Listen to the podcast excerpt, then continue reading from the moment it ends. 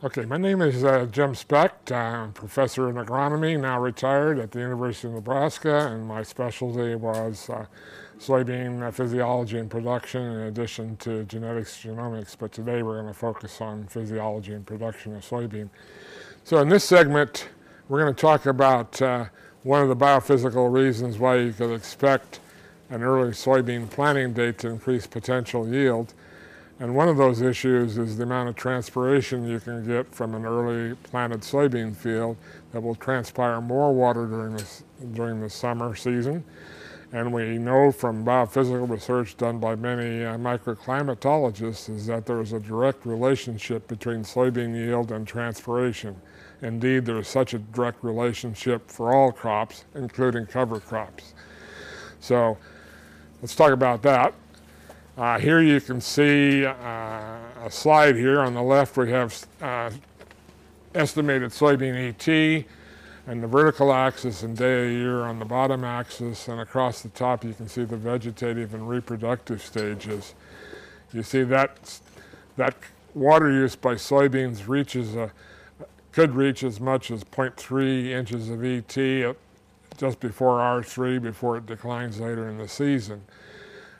So what we're talking about here, uh, if you take 0.3 uh, inches of ET and divide that by the by the uh, inches, by the 27,154 gallons per inch of water, you're talking about this field transpiring about, or having ET of about 9,000 gallons of water a day, right, just before ET, just before uh, R3.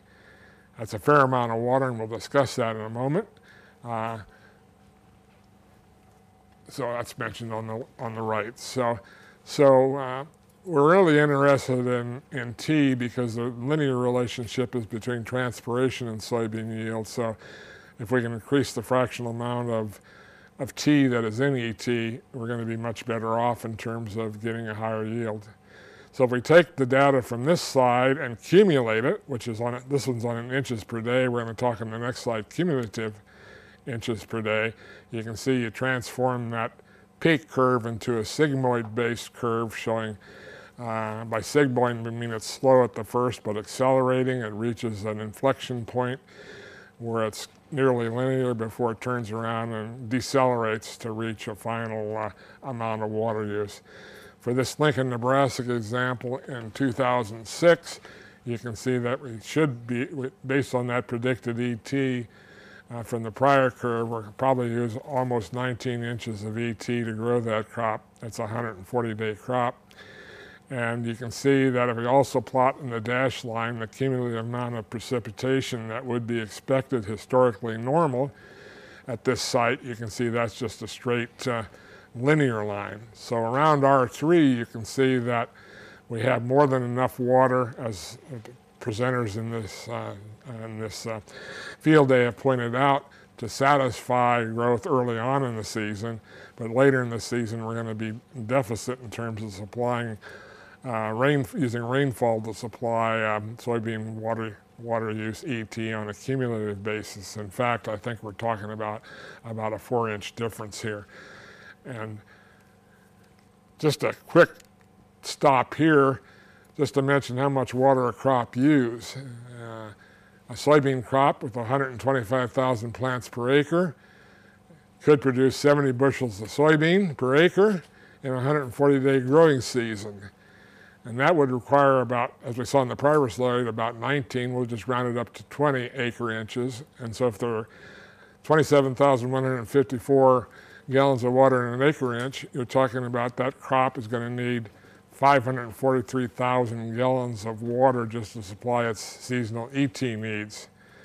If you look at a small town in Nebraska or elsewhere, uh, the water tower there only ha has enough room to hold 300,000 or so. So that crop's going to use more water than is in this tower, water tower of a small town. Now also keep in mind that all that water for transpiration in the ET has to come from root hairs, and root hairs are the only way that water gets in or nutrients get into the plant. Everything else in the root is basically suberized uh, tissue, so water doesn't escape or is permitted to enter. So, so, so remember that about point at about R3, the peak ET reaches about um, 33 uh, inches, acre inches, a third of an acre inch, and that's about 9,000 gallons of water. And I think I transport that into how many cups would be needed. So on the left is a, a textbook diagram of, a, of a, a crop root, a young one, showing the growing tip, the root hair region, and then the above region, which is stationary and suberized. On the right, I happen to find a photo that shows an actual soybean seedling that's after germination actually shows the root hairs. They're so fine that you can hardly see them without some magnification. In fact, when you pull out a root, all the root hairs are shed, uh, root hairs are shed off. So soybeans grows down pretty quickly. The root system, you can see the tap root system here and some work done by my graduate student, how deep it is. It's 10 inches by the time the soybeans pop up their cotyledons as shown on the left. And they go downward pretty rapidly. And as the taproot heads down and the taproot heads down, you'll see lateral roots coming out of the taproot, and you also see tertiary roots coming out of the out of the lateral roots. And each one of those tips has root hairs that will forage for water. Uh, Jessica, my uh, postdoc, found this relationship between the top uh, above ground growth and the below ground root system. So at the top, you see that we are monitoring VNR stage in this soybean crop that was planted in early May.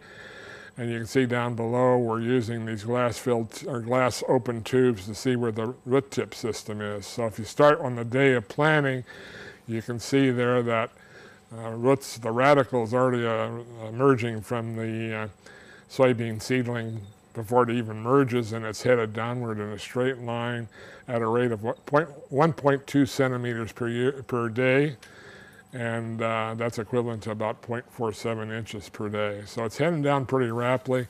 The lateral roots are a little bit behind because you have to wait about 10 inches behind the tip root tip before they come out and the tertiary roots also don't come out until the lateral roots are established. So if we look here, you can again see that uh, what we have here is soybean roots. We can use that prior scale to determine where our root system is. And if you go to SoyWater, the online device for scheduling soybean irrigation, you can see what the root depth is for each stage of, of the crop you're growing, assuming this model holds.